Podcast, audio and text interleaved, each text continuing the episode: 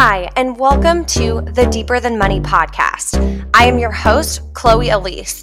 I'm a millennial money coach, speaker, dog mom, and a 7 on the Enneagram, and I am on a mission to prove to you that finances can be fun and easy. On the Deeper Than Money podcast, we will dive into all things millennial finance, debt, saving, mindset, and how to have financial freedom to enjoy life in your 20s and 30s.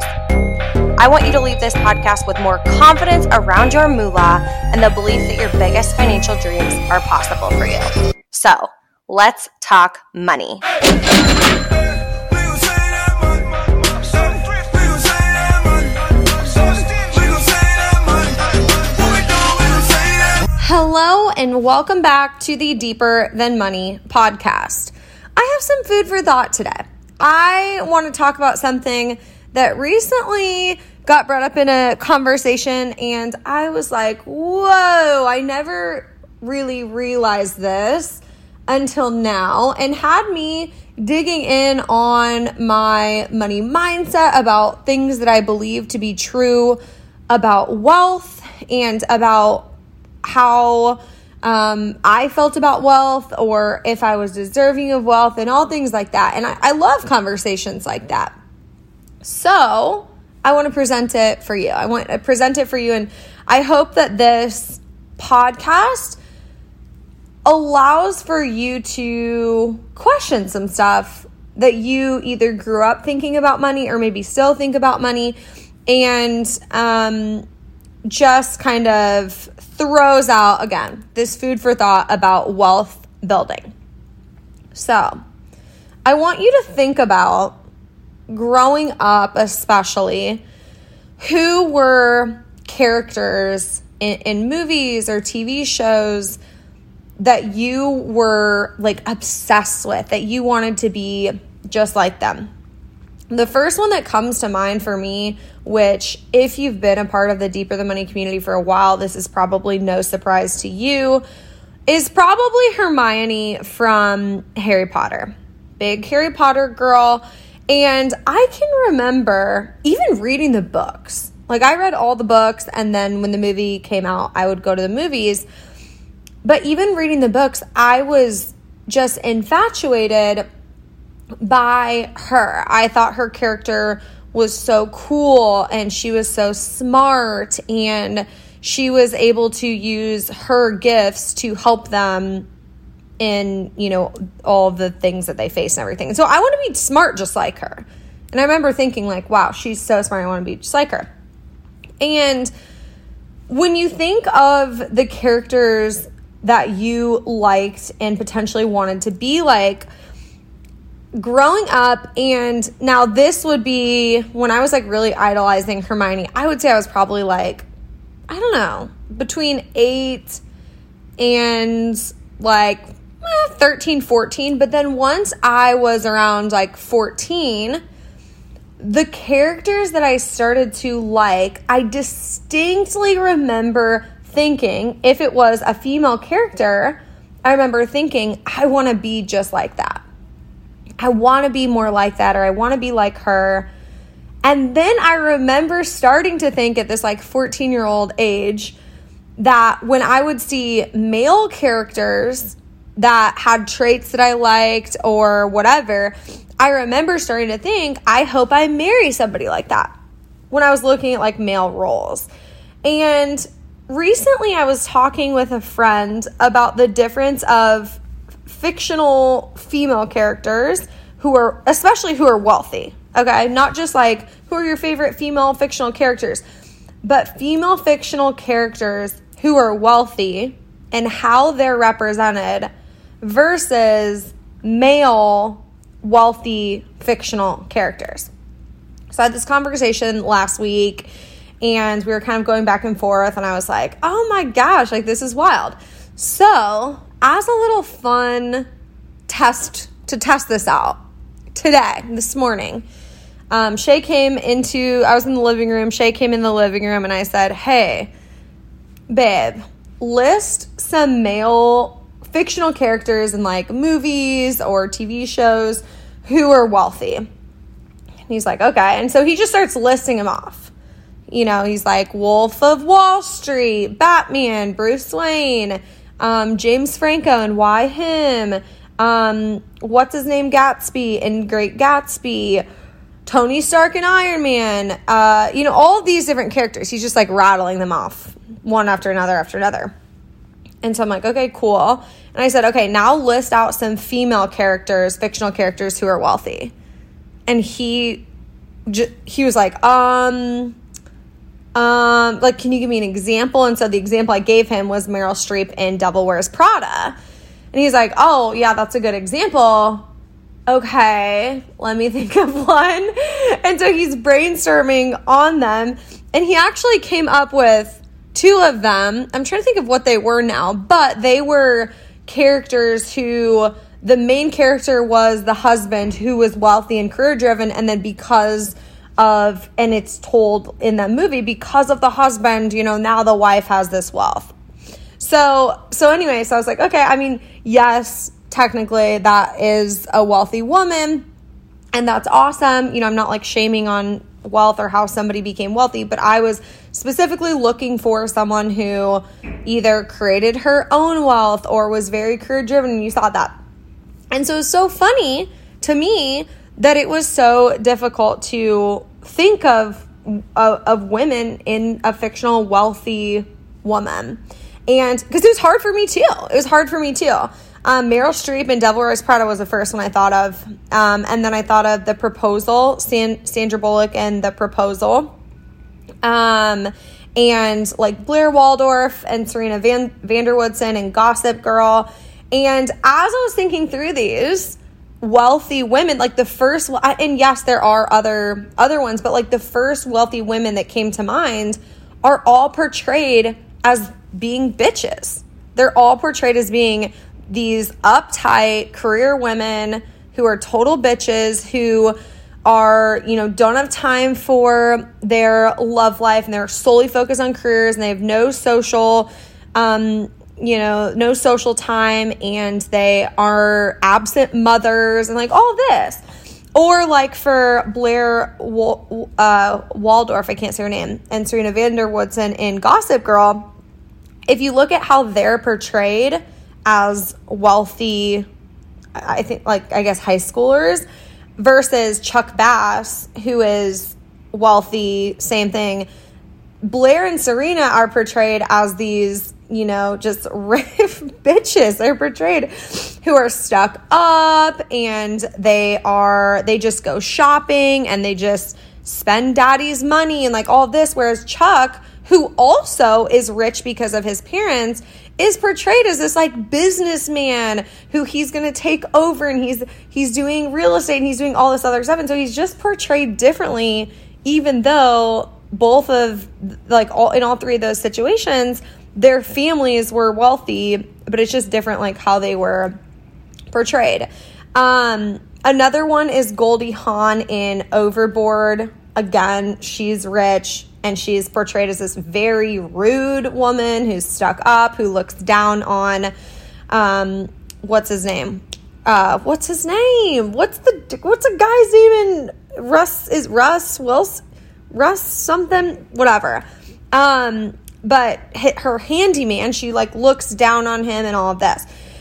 So it just really, as I was kind of going through this and trying to like write things down of how wealthy women are portrayed, it just made me start to think, you know, comparing those women to how a lot of the men are portrayed in some of the movies that we talked about earlier that Shay kind of gave as an example, like Jordan Belfort and Wolf of Wall Street, you know, is portrayed as this like, you know, big dog who everyone is obsessed with him, who he does whatever, spends whatever.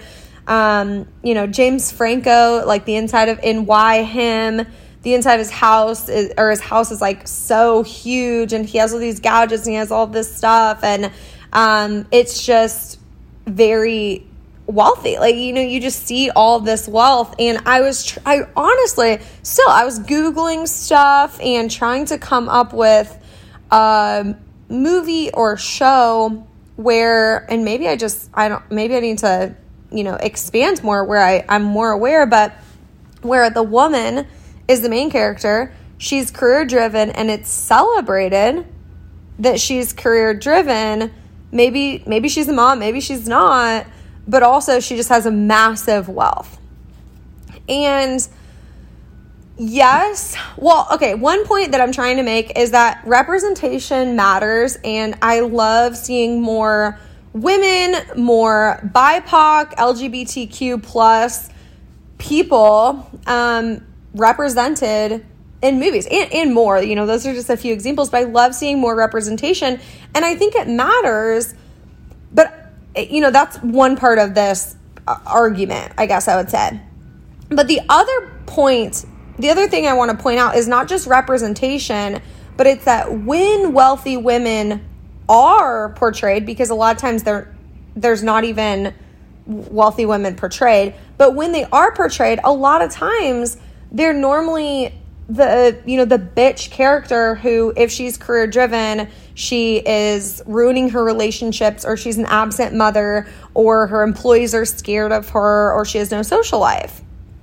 And so all I want you to question, because this is kind of what I went through today, and I just want to show you kind of the behind the scenes of how I think through things, because I'm always questioning things that I've been taught about money, things our society talks about, and these unconscious bias that I have. And so what I asked myself earlier this week is that who wealthy women are? And is that who I subconsciously think of wealthy women as? Because, I think of in my own life, you know, I'm often asked things like, so what will happen to your business when you have kids? And Shay's not asked that. You know, I don't think he's ever been asked that. And I get asked that all of the time, or questions like that about, like, what are you going to do? Like, are you going to stop your business? Are you going to hire a nanny? But nobody asked Shay those questions. And I'm not mad that I'm getting asked those questions, but what I want to start, questioning is this normalcy of the woman being asked this stuff. And I think it comes down to this societal perspective of the wealthy woman or career-driven woman or whatever. And for me, this is an example of why I care so much about being transparent when it comes to money, because I am a wealthy woman and I'm going to continue to build my wealth, and I want to talk about it openly so more women feel comfortable and confident talking about it openly. So therefore, we can really reimagine this idea of what a wealthy woman is and who a wealthy woman is. And does a wealthy woman have to be a bitch to be a wealthy woman? Does she have to be an absent mom in order to be a wealthy woman? Does she have to have no social life or a struggling relationship to be a wealthy woman? You know, that's what I want to question. And this one really got to me. And if I'm being honest, when I thought about, like, oh, should I put this in the podcast? I was like, you know what? I'm going to leave that out. But this is all about questioning our own bias. And so I want to be honest about this bias that I had. When I think of wealthy women that I look up to, the first thing I think of is women who give away a lot of their money, who give to charities or donate a lot, or who have started foundations. Those are the first women I think of, are wealthy women who are the most generous. When I think of wealthy men that I look up to, my first thought is men who are super successful. And I'll go even further and say, once I realized, wow, look at the difference of those two things, I started writing down the men who, like, came to mind of, like, wow, I just think he's a great businessman. I think this. And I started Googling, like, they donate. Do they do this? And I had to research it. I had no idea. I had no clue what, and a lot of these men have donated or have given of their wealth. But my unconscious bias was, that's not why I respect them. I respect them because they're successful. And my instinct of wealthy women is to respect them because they're wealthy, but they're generous. So since they're so generous, I respect them. My instinct of respecting, of like why I look up to wealthy men versus wealthy women was different.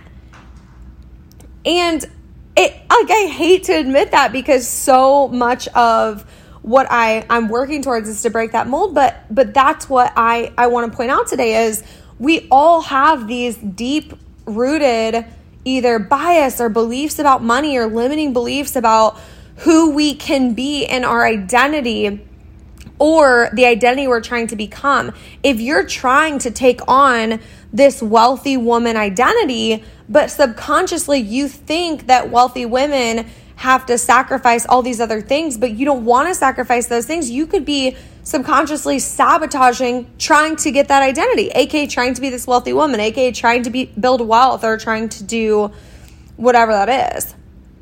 And so it's so interesting to break down these internalized ideas of who is deserving of wealth or who has wealth and what it looks like to have wealth. And often what we don't realize is that if we don't fit that mold, we can be sabotaging wealth coming our way. Whoa. I first had this conversation with a friend, and then I had Shay list out wealthy male characters versus female characters. And then I started kind of doing some like, you know, journaling on this, just thinking out loud. And I kind of got to the bottom of how I really felt about this.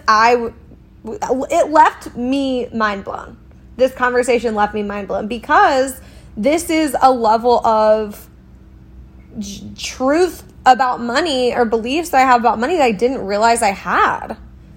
And that's why I wanted to share this in real time, in a very like unedited podcast, because I want you to see that as you're working through the tangibles of how to get ahead with money, how to pay off debt, how to increase your credit score, all that, you also have to be working through these deeper than money, no pun intended, deeper than money things. You have to be working through that mindset. You have to be working through the limiting beliefs that you have about money. You have to be working through how you identify when it comes to money and all of these other things. And so, I'm going to have to do some like digging into this, and it doesn't stop. Like, that's the fun part. And it can feel like overwhelming of like, oh my gosh, so I'm just always going to have these limiting beliefs. And it's like, no, you're going to continue to work through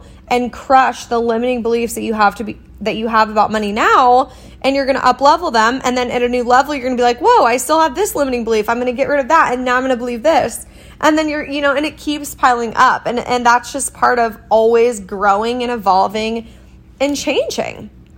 And so that's what I wanted to talk about today. And I want to announce this month's masterclass goes along perfectly with this idea. No, this was not planned, but I want to talk about it because as if you're listening to this episode in real time, we have just dropped this month's masterclass topic.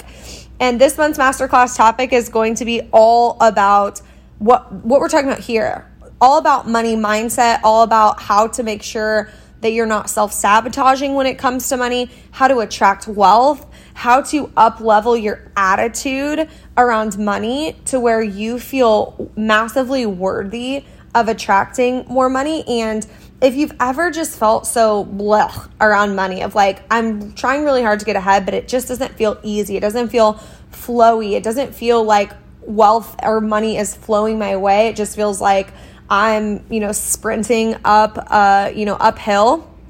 This is the masterclass for you. So I'm going to put the link in the show notes for you to go and check out. And this is just a tiny little one-off way of noticing, wow, I might have some deeply rooted beliefs that could be sabotaging me building wealth, attracting wealth, and creating the life that I want. And so questioning this stuff and working through it And that's what we're going to talk about in the masterclass too. So make sure, go, if you are interested in enrolling, you can go into the show notes, or if you follow me on Instagram, you can go check it out in the link in my bio on Instagram. Just search at deeper_than_money. And you will be able to find it. So thank you for tuning in for another episode of the Deeper Than Money podcast, and we will see you back next week.